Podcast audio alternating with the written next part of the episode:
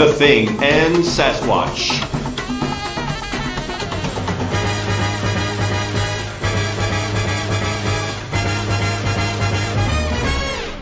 Welcome to FW Team Up, a proud member of the Fire and Water Podcast Network. I'm Siskoid. And I'm Michael May. Taking you through a classic superhero team up, The Thing, and Sasquatch and Alpha Flight from Marvel 2 in 1, numbers 83 and 84, cover dated January and February of 1982. And Michael, when you agreed to do one of these, uh, I thought your natural predilections would, would steer us towards a, a Tarzan team up. Yeah, yeah, I, it, that is a predilection of mine. Um, like I do a, a whole podcast on Tarzan movies, and I'm just a big fan of jungle literature anyway. But you know, when you mentioned that, I, I'm kind of surprised myself that I didn't. But I think my excuse is that Tarzan uh, you know, I grew up with the Tarzan novels and, uh, and the Tarzan movies. And so like Tarzan to me is primarily, uh, a novels and, and movie kind of character. Uh, even though there are some great Tarzan comics and some really fun Tarzan comic team ups. Uh, but when we, when we were talking about doing this, the first thing that came to my mind is Alpha Flight and, and we can talk about why, but Alpha Flight's my jam. And, uh, I just, I, I couldn't, do this and not do Alpha Flight of some kind. Uh, so instead of Africa, you get Canada. But I'm an right. expert, so watch out. Watch. out. Awesome. this thing punches uh, a few of my buttons. So just because uh, you know the way Canada is represented in comics is yeah. uh, a particular. That's my predilection. Let's say. Sure. Sure. Yeah, in each episode of FW Team Up, uh, one panelist will pick one character to defend, or, or a team in this case. Uh, one of us has to take the team. Michael, what's your choice? Uh, I got Sasquatch and Alpha Flight. All right, so I'll take the thing. That, was pretty clear from the beginning. and as is customary, we preface with reasons why we like the character we've chosen or been assigned. Michael, what's so great about Alpha Flight, especially like to an American, no less? Yeah. So this was my gateway into collecting comics. And to kind of prepare myself for this conversation, I went back and I listened to your conversation with Shag and he was talking about his kind of gateway was Spider-Man team up. This was mine. Like I was in high school in the 80s and, and all my friends were heavy into the X-Men, which sounded like a great comic, but there was so much history with the X-Men that I was hesitant to jump into it. I wanted something new that I could start with and get into the Marvel universe that way. And about that time, Alpha Flight number one came out and I thought, oh, perfect. This is, this is what I want. A brand new team no baggage, no history. That I could just hit the ground running and let this be my in into the Marvel universe. Little did I realize that it came with a ton of baggage. Uh, that the team had previously appeared in the X-Men yeah. and, and other comics like the ones we're about to talk about. So, uh, immediately after reading Alpha Flight number one, I went on a back issue hunt for all the characters' earlier adventures. And I was apparently always doomed, I guess, to catch up on old X-Men stories but it also got me into uh, the Incredible Hulk and Machine Man, and uh, even an issue or two of Crystar the Crystal Warrior. They have a checkered history. They do before they get to their own series. Yeah, they, they appeared in weird spots. Uh, so I've just been a big fan ever since. John Byrne's run is legendary, and as much as he's talked about not enjoying the series, uh, Alpha Flight is the benchmark to me of what a superhero book should be. Uh, I love all these characters, even Northstar. He's annoyingly grumpy, but you know, in the comics, uh, like in, in Alpha Flight itself, and as well as when we're going to talk about, his grumpiness is a lot of, he's got this clear love for his troubled sister, Aurora, that kind of shows through. And, uh, so I love him. Um, I love Guardian's costume and just kind of the nobility of that character. I love kind of the mysterious aspects of Shaman and Snowbird. Puck is super charming and he's got that adventurous spirit. Uh, I'm a big fan of water characters, and Marrina is super cute, although you know, kind of a tragic character, uh, and, and tragically used, as you and Shag talked about. You know, she just she's never really had. I mean, some of those Plodex stories are pretty epic. When that's the only story they're telling over and over and over again, mm-hmm. it does get old. My favorite Alpha, though, has always been Sasquatch. I'm a big fan of monster characters, especially big hairy ones like Chewbacca or Bigfoot. And uh, Walter Langkowski was a blonde haired guy with glasses, and that's what I was growing up too, and uh, I still am, I guess. But uh, so and, and, and, you're you're a bear of a man. yeah, right. I, I, look more like Sasquatch than Langkowski these days. Yeah. But yeah, so I just kind of related to him, and, uh, and, and you know he was just cool. So that's my love for these guys. But what about you and uh, Ben Grimm? I like him as a uh, Jack Kirby stand-in. I'll say mm-hmm. that. Uh, he's not unlike the Terrible Turpin over at DC, a cigar chewing, you know, broad shouldered, Jewish, uh, and it's kind of a living signature which I, it's an interesting thing that you know such an iconic artist can have a character or characters that are essentially him, and whether it's a signature where he's putting himself into the character when mm-hmm. he designs it, or later on a sort of tribute by other creators right. to the king. You know, I, I, I get to have this conversation about the thing every so often because, right. because, because of Marvel 2-in-1. So uh, this time around, that's what I'm going to say. I'm going to say this is like a living, I mean, in a way, a living signature character for Jack Kirby. So uh, I enjoy him as as that, and then looking at how is he in some in certain stories, how close is he to the king? So yeah. uh, as for Alpha Flight, you know, of course, of course, I had to read it because I'm Canadian. uh, but it was the team that was here, and always, it always, you know, it always saddened me that there was never really a character from my region in there. Mm-hmm. Uh, the Maritimes have been uh, ignored. It's just something you skip over to get to Newfoundland, uh, essentially in the comics. So that was always a sore point for me. But I, you know, I, I still have a loyalty to the brand, even though it hasn't always been a great series. But I got into it at a weird point. The first issue I ever found was number 12. Wow. The one where, spoiler, Guardian dies. Yeah, yeah. Uh, so that's where I started and then went back and got some back issues. And this particular story that we're going to cover today is not one that I had in my collection originally. I got it, you know, by getting the essential Marvel two in one. That's the first time I ever saw it. So mm. a lot, a lot of the stuff that's in between that first X Men appearance which I read in Classic X Men, and then and then you know the, the first issue of their own series. I didn't know anything about that. All these appearances in Hulk and Crystar, and that's all stuff that I had to discover much later or not at all. I, I was I was kind of surprised about this era, the pre-Puck, pre-Marrina, you know, stories. Yeah, yeah. Yeah, where the Guardian is still called Vindicator. So uh, this is an interesting one to discover. But like I said, as far as as you know, um, getting Canada right, We'll see. we'll see. We already did the. Uh, you you mentioned Shag uh, in this, and you know the very first episode was the uh, uh Marvel Team Up annual where Spider-Man teams up with Alpha Flight. Shag was the guest, and so we he already did the uh, the whole publication history thing. So Michael, you are spared from doing it. Woohoo! So let's move on. Let's get right into these issues. Two comics to cover. Get ready, people. This is the synopsis. Where Stalks the Sasquatch by writer Tom DeFalco, penciler Ron Wilson, and inker Chick Stone. In the wake of events in the previous story, giant man Bill Foster lays dying from radiation poisoning after saving the thing from the same peril. Reed Richards works tirelessly to save his life, but there's little hope. A despondent thing feels responsible and acts out, picking a fight with the human torch. Reed can do nothing, but there's a Canadian biophysicist who might be able to help, Dr. Walter Langkowski. Ben takes the Pogo plane and flies to Montreal's McGill University where Langkowski has tenure, but he's not there. He's in northwest Alberta on a field trip. Langkowski isn't on the field trip alone, though. Since the Canadian government shut down Alpha Flight as an official team in X-Men 104, Langkowski has missed being a superhero and hanging out with his superhero friends. That's why he jumped at the chance to accompany his former teammate Shaman on the Sorcerer's annual expedition to search the mountains for the burial place of his ancestors. But the trip and the majestic scenery haven't satisfied Langkowski's need for excitement. Shaman believes that the trip could become thrilling after all. He tells Langkowski that while trying to enlist the spirit world in his search for the burial place, he was shown a vision of impending death and destruction. The following day, the two friends discover a cave entrance that Shaman has never seen before. Going a little ways into it, they find writing on a wall that Shaman interprets as some kind of warning.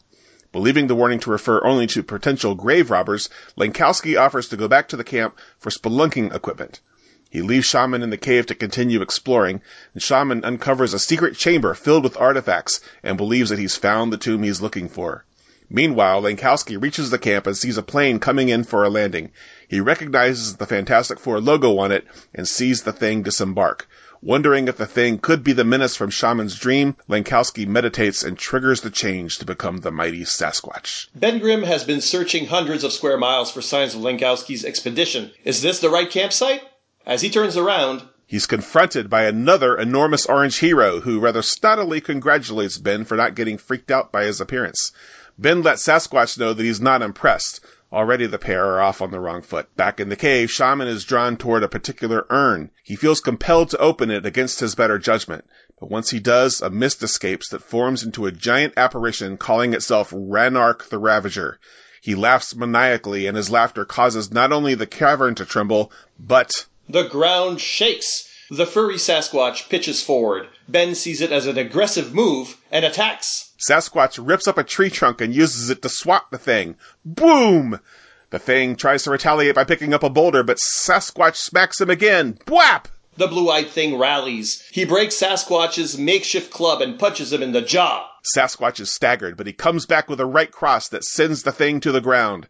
Sasquatch continues trying to punch, but the thing rolls out of the way, avoiding the powerful blows. Ben grabs the man monster by the leg and flips him, showing he may not be as strong, but he does have more combat experience. He takes a boulder and throws it. But Sasquatch catches it and crushes it into rubble.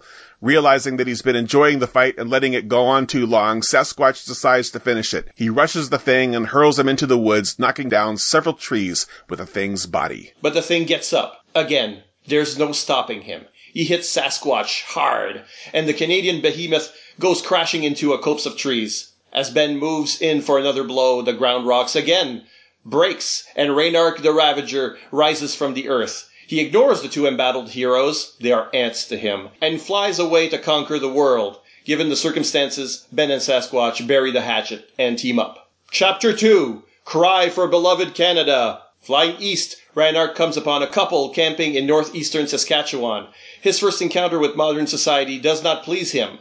A boombox is obviously a weapon meant to befuddle his senses. The metal canoe must be sorcery. He destroys it all and kills one of the defiant campers with a force flash from his demonic eyes, leaving him in his wife's arms. Meanwhile, in a suburb outside Ottawa, Langkowski, Shaman, and the Thing are briefing former Alpha Flight leader James MacDonald Hudson on the situation. Hudson is already in uniform as Vindicator, so he contacts Aurora and Northstar to have them join the fight against Ranark. Snowbird is unfortunately unavailable, presumably due to her secret identity in the military. At that precise moment, the Canadian Air Force engages Ranark but finds him invulnerable.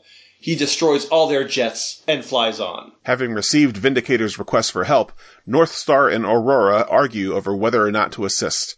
Northstar believes that Alpha Flight was always doomed to failure and believes that the government's disbanding of the team is the final proof. Aurora enjoyed her time with Alpha Flight though and won't turn her back on her friends. She leaves Northstar and races to join the team. Ranark arrives in Winnipeg, Manitoba, asking to be worshipped as a god, and if he can't get their loyalty any other way, he will use fear. As a demonstration of power, he makes gnarled trees grow through the asphalt. Alpha Flight and the Thing arrive, and Vindicator is able to distract Ranark with an energy blast. Ranark retaliates though by causing an earthquake, causing most of the heroes to abandon the fight and begin rescue operations.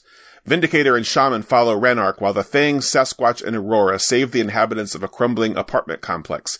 They get everyone to safety, but the building crumbles on top of the Thing. The Thing punches out of the rubble, safe and sound. Sasquatch prefers help, but Ben flexes his rocky muscles and blasts himself out alone. Vindicator and Shaman catch up to Ranark at a nearby highway that's jammed with traffic trying to evacuate the city. As Vindicator prevents the destruction of people-filled automobiles, Shaman casts the flame spell at Ranark, but Ranark counters with the wind spell that snuffs out the fire and sends Shaman hurling through the air. Fortunately, he's caught by Sasquatch, who has just arrived with Aurora in the thing. A by now impatient thing punches Ranark and makes him fall down.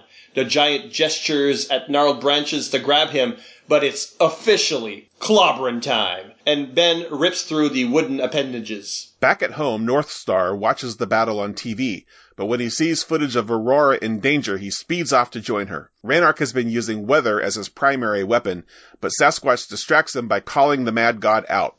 He manages to go toe to toe with Ranark for a while, but Ranark finally defeats him with magic. That's Northstar's cue to arrive, and he and Aurora are able to temporarily daze Ranark with their famous grab hands and create blinding light move. The Thing and Sasquatch follow up by throwing empty cars at Ranark, knocking him out, and Shaman finishes the job with a spell that shrinks the unconscious Ranark and imprisons him in a softball-sized mystic cocoon the battle is over. Ben Grimm brings Sasquatch, as Walter Langkowski, back to the Baxter building in New York so he can examine Giant Man. But sadly, Bill Foster's body has been irreparably damaged by the radiation poisoning. Langkowski has never seen anything like it and doesn't believe there's any way to save Giant Man. Bummer.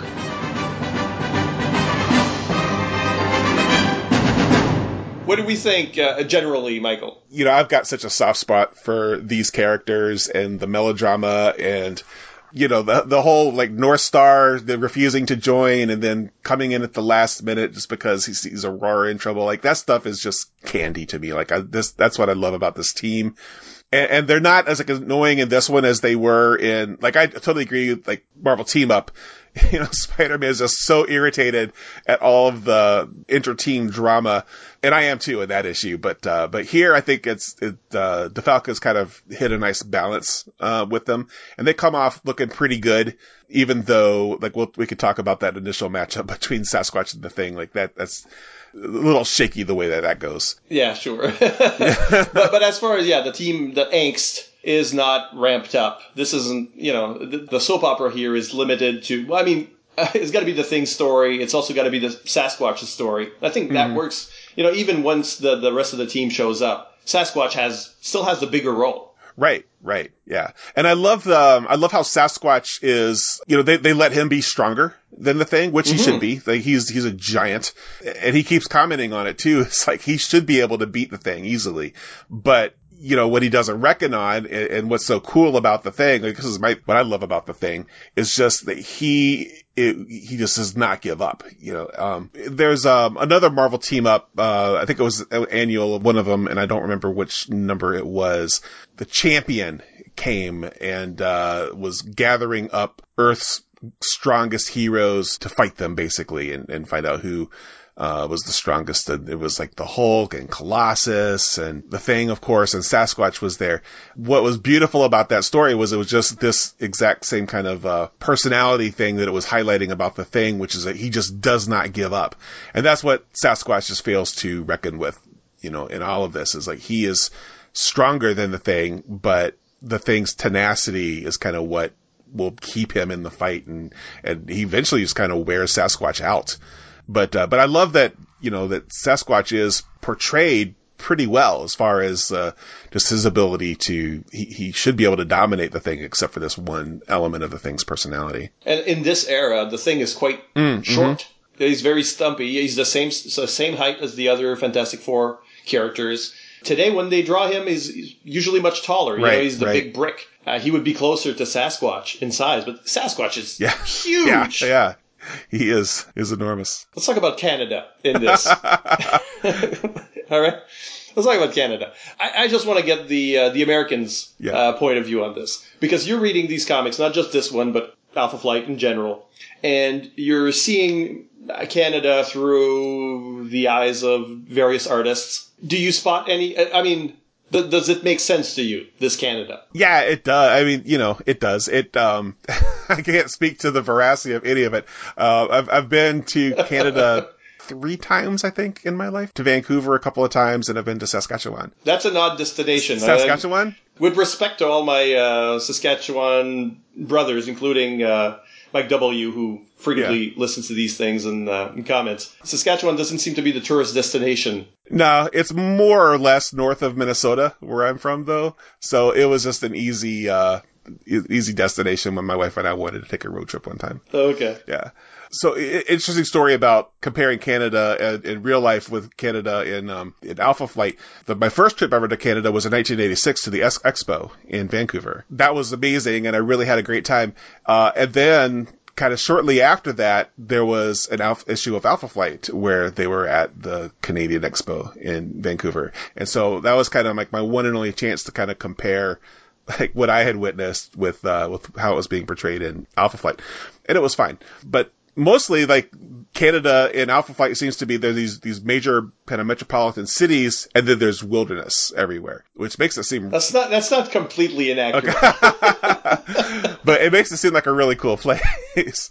so I don't know, like I, have never really tried to uh like read too much into the way Canada was depicted. And I guess I always assumed, even though John Byrne spent time in Canada, I guess I assumed that there were probably inaccuracies. He probably worked from a lot of, uh, uh, you know, photo reference. Yeah, he grew up in Alberta, so some of those provinces are better depicted than others, probably. But when you're handed this, you're Ron Wilson in this story. Yeah. You know, you're, you're an artist who doesn't work on Alpha Flight. Normally, Alpha Flight doesn't even have a title. It's not like, right. Eh, you know, it's not like there's a stack of comics that you can look to. This is pre-internet. It's, how are you going to actually depict these places? on the schedule that you've been given to do this little team up thing. You know, I, I forgive it, but there are some howlers in here. Okay.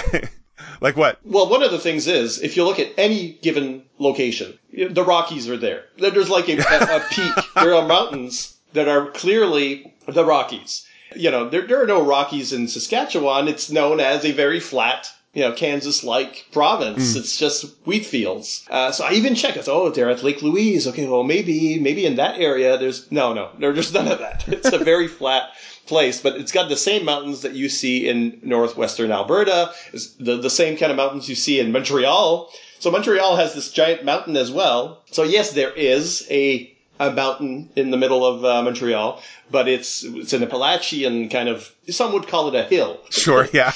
but here the Rockies are right behind, more or less, behind uh, McGill University. Uh, so I, I, mean, if I want to be really picky, McGill is uh, sort of it's close. The look, it's close, but they say that's the admin building where, you know, it's not. It's the arts building. It's, you know, the oldest building. At least there's some photo reference there, probably. Sure. Even if the shapes aren't exactly the same. But it is in the city. So in this, it looks like it's in the wilderness. and uh, so it's not quite. Uh, I also kind of take exception to the uh, idea that Canadians wouldn't know an American celebrity like the thing. Mm-hmm, mm-hmm. Hogwash. I mean, we we feed off your entertainment and your news. so it's quite improbable that Canadians, even Quebecers, uh, well, especially at McGill, where it's it's an anglophone uh, university, so those guys would know who the Fantastic Four are. Yeah, there, there's no there's no question there. Although the sort of snobbery that you get at that university is depicted accurately, perhaps perhaps accidentally, but it is it is the most prestigious of Canadian universities, okay. and that comes with a certain disposition, let's say. Uh, and there's also we see a lot of Winnipeg. I, am not saying it doesn't look like Winnipeg. It doesn't look like. I mean, it's a very generic city uh, that that's depicted here. They say it's the fourth largest in Canada. It's actually the seventh. So I'm, I do not know. Have things changed? You know, since the, the late 70s? That's possible. Maybe it dropped down the list. Uh, and DeFalco was using you know, Encyclopedia Britannica to come up with this stuff. I he wasn't just making it up.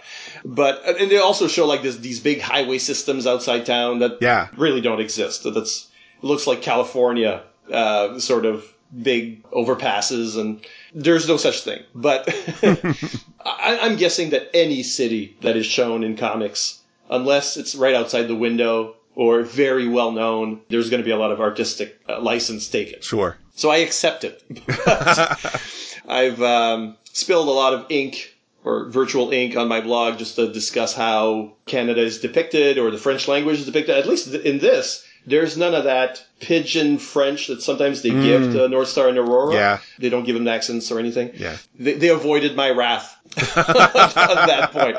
But I, I, get very proprietary when it comes to these things. I get territorial. Sure. About uh, how it's how it's done and I, am not even calling myself an expert in, in Canada. It's, uh, you know, at one end of it, it's so vast that if I were to take a plane right now, it would be closer to get to Paris than it would be to get to Vancouver. Oh, wow. So you can't just say, oh, I'm, an, I'm a Canadian, so I know all of it. I've never gone past Winnipeg in my entire life, and Winnipeg is, is quite, quite the, the journey yeah. Uh, already. So today we have the internet. I did a little research and uh, so I, I, decided to to call the bull on some of these things.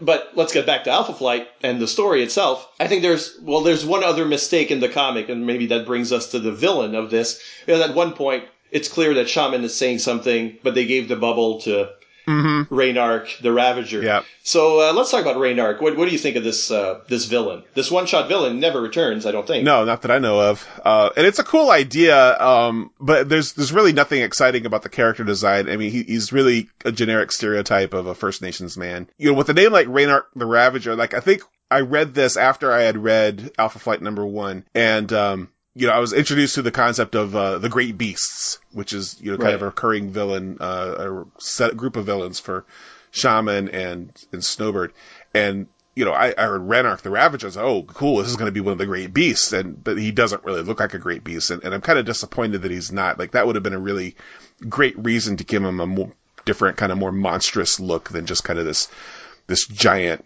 um, you know, native man. Yeah, but of course, Tom DeFalco didn't know about the Great Beasts as yet. Yeah. Uh, so so Ranark can't be hanging out with Tundra and so and so on. right, right. Still some sort of god. He he may be a great beast and or a relative to, to that the same kind of myth Mm-hmm. uh, is at play, I guess. Yeah, or they keep talking about how he's made pacts with demons, and I think in my head canon, like those are the great beasts. Like he is, uh, you know, maybe not a great beast himself, but he is he's somehow allied with them uh, behind the scenes. This takes the Marvel formula. Let's have the heroes fight Mm-hmm. and then team up. You mentioned something about it being a little iffy. Yeah, I mean, there's their reasons for fighting are, are pretty shaky. Like, and, and they acknowledge it, and they- actually kind of play someone into the character with.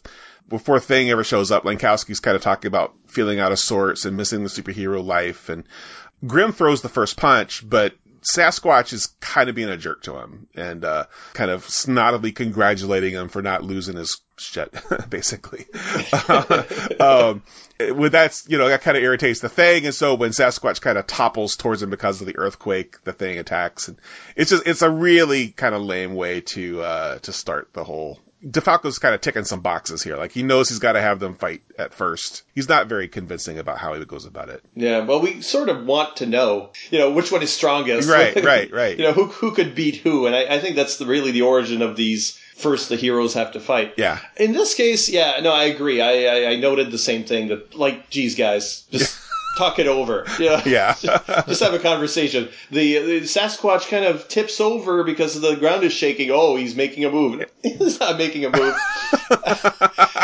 Although I do like the contrast where you have this uh, this brute. You know, Sasquatch looks like a brute, and yet he's very well spoken hmm hmm and all that. You know, he's using like a bigger vocabulary than the thing. But yeah, the thing is just more willful. Maybe this. I mean, I guess the thing is really on edge. I'll, I'll give him that. There you I go. Yeah, in the yeah. in the opening chapter, uh, he starts a you know he rips out. We're in a facility where your friend is being treated. I'm not going to start ripping up the walls, and which looks like machinery un- until he rips it out, and then you kind of see that it's just like cement. It's concrete, but there's a Kirby Tech wallpaper. It's a really cool over- wallpaper. Yeah. over. That's what it looks like. Um, you know, Ron Wilson taking a, a bit of a shortcut there, but the you know he starts a fight in that facility with the Human Torch, which is a classic FF bit. But uh, still, I think he's very very on edge, and maybe that's why he takes everything you know uh, the wrong way and starts picks that fight with Sasquatch. And Sasquatch kind of, you know, you made a good point. He's he's missing the life. Oh, this is a chance to, you know, this is a chance for superhero stuff. right. Let, let's let's fight the thing or whoever you know. Uh, although if you know who he is, why would you think he was a threat, Right. Yeah. You wouldn't. even with this prophecy thing? So eventually they do come together, and then the rest of Alpha Flight jump in. I mean, sadly, Puck and Marrina are like two of my very favorites, but they don't come along until later. I was kind of uh, stoked to see that uh, Heather is in this. You know, a very small role, but Yeah. you know, a Mac's wife Heather, who will become Vindicator later, mhm. is really part of the team, even though she doesn't have any powers or super suits or anything at this point. Right. The DeFalco didn't forget her. Yeah. Yeah. You know, in Ottawa, where there is a big giant mountain. That mountain's everywhere. I don't know how big the country is, but you can see the mountain from every side. You know, every city is around that one mountain. yes. I'll let it go. I'll let it go. Uh, yeah, and and Vindicator or Guardian or Vindicator, call him what you will, uh, does that trick yeah. So he uh, he because he, teleports. He seems to teleport. He does, yeah. It, what it really, really does, and I think this was from uh, one of the early X Men appearances where this kind of came up. But he has this trick of, I think he he refers to it as like kind of disengaging himself from the Earth, Earth's uh, electromagnetic field. I'm I'm not clear on the science, but basically he I'm not sure anyone's clear on the science. he basically stops and lets the Earth keep rotating underneath him. Uh, so as an observer kind of stuck on the Earth's rotation, he appears to just kind of blink out of existence. And then he kind of reappears on the other side of the world. It's a really cool trick. I don't like how it's represented here. Like Ron Wilson kind of visually represents it with, uh, he kind of draws a, a, an outline of Vindicator, almost looks like he's fading away from the scene instead of instantly popping away. And there's there's even a pop like sound effect on that panel, but he's not really popping. He's just kind of like slowly fading. So I don't I don't like the way it's represented here, but I I like that they call back to that trick and use it again. I always question, you know, this is the idea that the Earth revolves at a certain speed, uh-huh. and yet I mean, he just shows up in I don't know Polynesia or something. Yeah, yeah. Is, is the Earth moving that fast? Maybe it is. I don't know. 18 and a half miles per second, apparently, is what they say. Yeah. And in a second, he's not 18 miles away. right, right. Yeah, yeah. so that's always a little bit, you know, fudged. Walter Langkowski in this is a respected biophysicist and all that. Speaking of science, but he doesn't. Uh, he's not able to cure Giant Man in the end. Uh, was that well, you said bummer in the synopsis? Was it? Well, it was a bummer that Giant Man is still sick, and, and I guess you know to be continued. Um, like I, yeah. I know that he appears in other issues after this, so spoiler, I guess, for that. But it didn't bother me as far as Sasquatch goes. Like I, I know that Langkowski is you know highly thought of in his field and um, and he's basically kind of the guy who got the Hulk right. Like Banner was like one of his heroes, and he wanted to kind of try to duplicate a lot of that research, but perfect it. And he did. He kind of accidentally tapped into another energy. It was like the Great Beasts, and and that's a whole other story. But but like you're talking about how Sasquatch is like this big giant monster, but he's so well spoken. He's kind of like the Beast, I guess, from the X Men in that sense. But he's got this transformation angle to him too, and he can transform at will. And I always thought that was really cool that he was able to transform at will, keep his mental faculties, and that's what made him cool. Like he doesn't have to be like Mister Fantastic levels of uh, intellect, uh, as far as I'm concerned. He's kind of done enough just by becoming Sasquatch. Yeah, so it's not a ending with a whimper to have. Uh, so it didn't work. You know, all the, all of this sidetracking, and then when you finally get uh, Walter to, to to New York, it doesn't work. Yeah, no, it, it didn't feel like a whimper to me because it was all about the team up, the quest to find someone to cure Goliath, Giant Man now. The quest to, to find someone to heal him was just an excuse to get these characters together. And, uh, that was the ice cream for me. And the, I guess a cherry on top would have been the, if he had succeeded in healing Giant Man, but I, I, didn't really need that. This is interesting that the uh, two in one did a lot more of this than any other team up title, whether Marvel Team Up, DC Comics Presents, Brave and the Bold. Marvel Team Up had these long arcs where you were following the thing, he had his own adventures, and then they were always trying to find a reason for the next guest star. Yeah. So how do we keep this going with uh, basically doing a tour of the Marvel Universe? Yeah. Just to make these stories work. And of course, I, have always said this. Uh, you know, team ups are clunky by nature. you strange credulity that every week the thing somehow meets somebody else and has an adventure with them. But that's the fun of team up books, uh, which I think is you know really missing from a lot of you know comics today. Don't do a lot of this. Uh, and when they do, it's you know Scooby Doo or Batman sixty six. I mean, they're leaning into the silliness of the concept, uh, just as the Brave and the Bold cartoon series did. Right. You know, they're, they're leaning into that. They know it's silly, but that's what you know. That's the the sort of silliness that makes comics fun. And and I, we grew up on stories like this in the Bronze Age. Uh, that of course, these team ups are crazy, uh, and it's crazy to think that Spider-Man is having a special guest star every week, plus all of his other adventures. Right. uh, or the Thing is working with the Fantastic Four, but also having all of these adventures, meeting everybody in the Marvel universe. It must have been either fun or very frustrating for writers of these books to just okay, you know, what's the next character I want to write, and how do I get them into this story that's actually ongoing? In the case of Marvel Two and One, yeah, yeah. And I think it's very interesting that they did a Sasquatch story first and then Alpha Flight, so that you know the two orange monsters got to fight, mm-hmm. and that maybe was the germ of the idea originally. Yeah. well, we need the rest. Let's make this a two-parter. That makes sense to me. Now, who fared better? Our mini debate touching on various topics, comparing the characters. First, how well does this fit their stories or atmospheres? So, is this more of a thing story, or is it an Alpha Flight story? Michael? Uh, that's a tough call. I think it's it does well in both arenas, which is pretty unusual for these kinds of things because typically you have you know one dominating the other. But uh, you know, as I was talking about with, with the things, match up with Sasquatch. They're not evenly matched physically, but the kind of their personal strengths kind of are evenly matched, if that makes sense. Um, mm. and then even in, uh, in, in the Alpha Flight issue, the thing basically just becomes a part of Alpha Flight. And, uh, and it really highlights like their teamwork and their able, their ability to, uh, uh, to work together and use the diversity of their powers in cool ways. And the thing just kind of pitches in and just becomes a part of all of that. So I don't know. I, I don't, I, I'm not sure I can make the call on like who kind of fares better. Well, I'm supposed to be uh, defending uh, Ben Grimm here, but I'm gonna I'm gonna call it for Alpha Flight. Yeah. Like you said, the thing becomes a member of Alpha Flight, so mm. it it is him subjugated to their needs. We're in their country. We're fighting a villain that is native to their country. Uh, so the thing is sort of uh, is a tourist here. So it's Alpha Flights. All right, cool. I'll take it. what about cool moves? What are these characters' uh, best moves? So for Alpha Flight, okay. Well, so the first issue with with Sasquatch, the fight, like I love where he the thing throws a boulder at him and he catches the boulder and just like crumbles it into dust. Like that's undeniably cool move.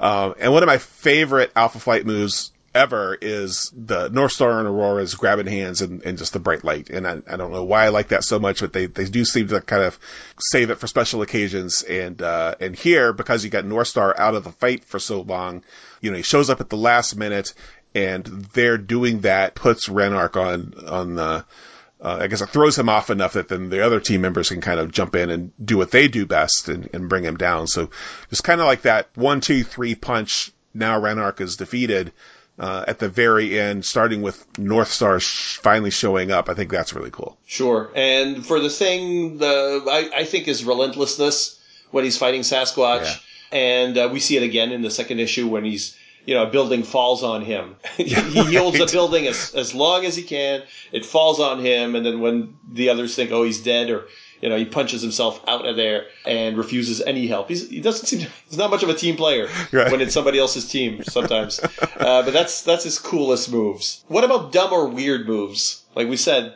you know, wonky team ups. Yeah. These things happen. What is uh, Alpha Flight's dumbest or weirdest move? I got two. Uh, one of them um, I think is more egregious than the other, but uh, the, the more serious one I think is that Shaman is, is pretty weak in the story. Like how he is forced to open Ranark's urn um, kind of against his his will, and mm. uh, and at this point, like Ranark's not even out of the urn yet. He, he, like I don't I don't really know. Like I'd like a more of an explanation for why Shaman is so compelled to uh, to open this thing. And he's supposed to be this great sorcerer, and even in certain uh, issues of uh, Doctor Strange, like Doctor Strange respects Shaman, and and a lot of the Marvel magic community really respect him, and so just you know none of his spells are very effective against Ranark until Ranark gets knocked out. So I just I feel like he kind of uh, gets the short end of the stick on on a lot of this. Uh, the other one is just kind of a goofy line uh, that Aurora says when she's rescuing a young boy from an apartment building. She goes, "That's merely one of my many talents, and you're too young to appreciate the others." that is inappropriate, Aurora. Saucy. yeah, she was she was uh, very uh, sexually liberated. Yeah. as Aurora. yeah. As as Jeanne Marie, she was you know the, the opposite. So for the the thing, the the dumb move. Well, I, I've mentioned it before. It's the how how he goes immediately on the offensive, how he's destroying, you know, uh, even against the torch, against Sasquatch. He's much too aggressive, and I get it. His friend is dying, but uh, you know, let's not let's not hurt other friends. Speaking of the torch, there, I, I that smiley face that he makes with his flames is like yeah. one of my favorite comic book images of all time. That's thing that's stuck in my head since I was a kid and reading this.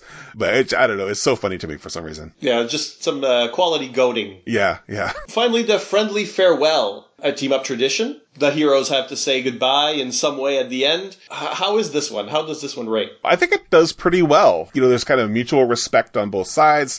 Thing has been kind of dismissive, uh, especially kind of Sasquatch, but uh, but the team too, just they're kind of, in his opinion, kind of the backwoods yahoos. Like, they're, they're not really, uh, you know, he's used to hanging out with the Fantastic Four, and he would be glad to let them know about that anytime they want to hear it. But at the end, he has seen their team work, and and he seems to have enjoyed working with them, and uh, um, so they all part as friends, and, it's kind of sweet. And I mean, this is a ending where you know Walter can't do anything for a Giant Man and uh, the thing walks down the corridor with his head down. You know, so it's a sad ending, a sad goodbye. Kind of hear the Lonely Man theme playing as he walks down the hallway. right.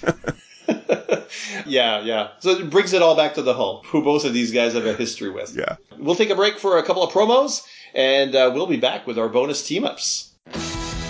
Coming soon from Amalgam Comics. As he explored the world's most ancient mountain chain in the Great White North, Walton Grimkowski was struck by mysterious radiation from a sudden hole in the ozone layer. Transforming into a rocky behemoth, he forever became the Canadian Shield, Canada's toughest hero.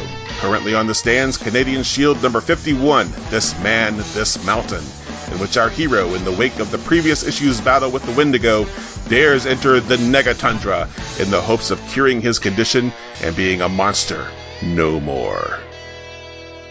So which is the hottest Marvel character? Iron Man. Ant-Man. I can't decide between Professor X and Magneto, so both. Loki. Is Wolverine Marvel?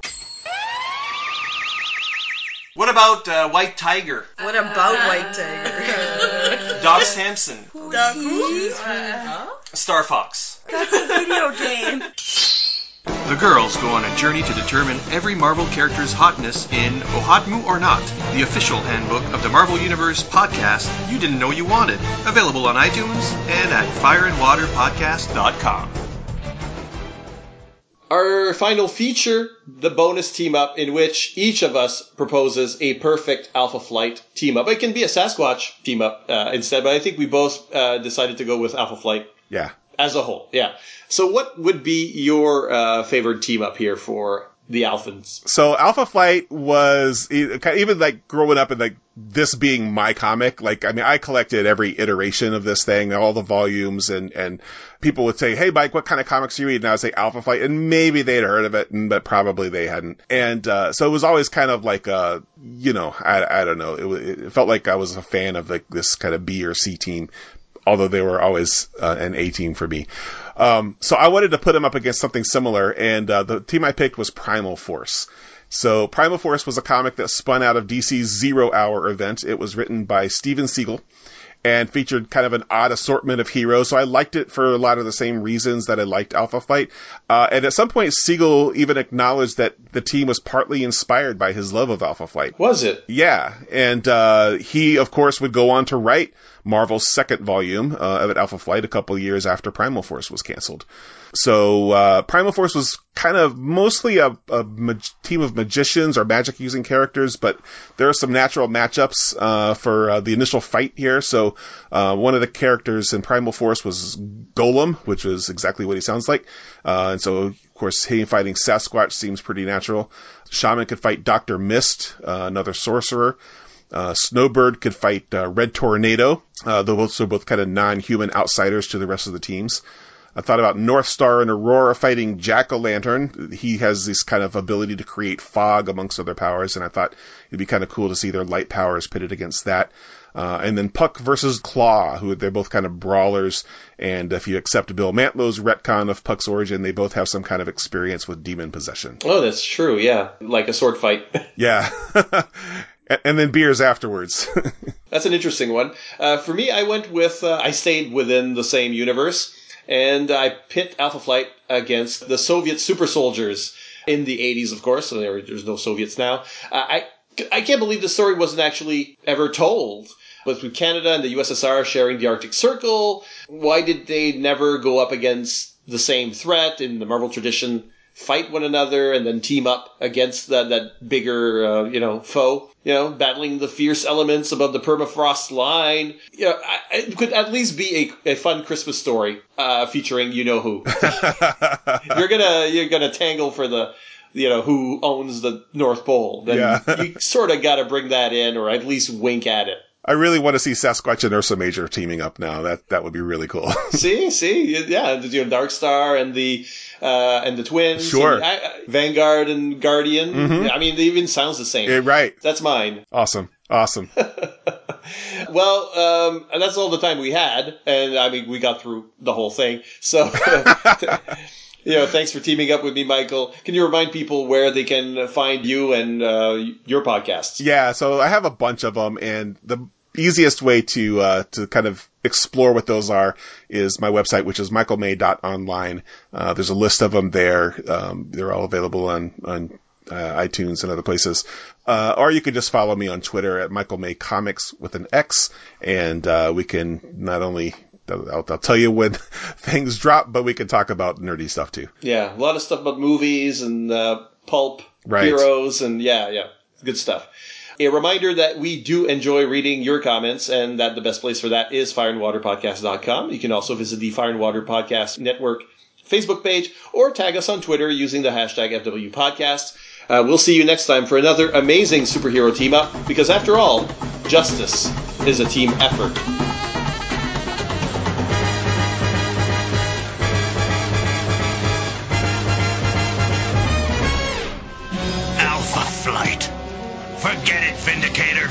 You can send every mutant in Canada after me. I ain't coming back. You left us. That was wrong. I hope you missed me, Sasquatch.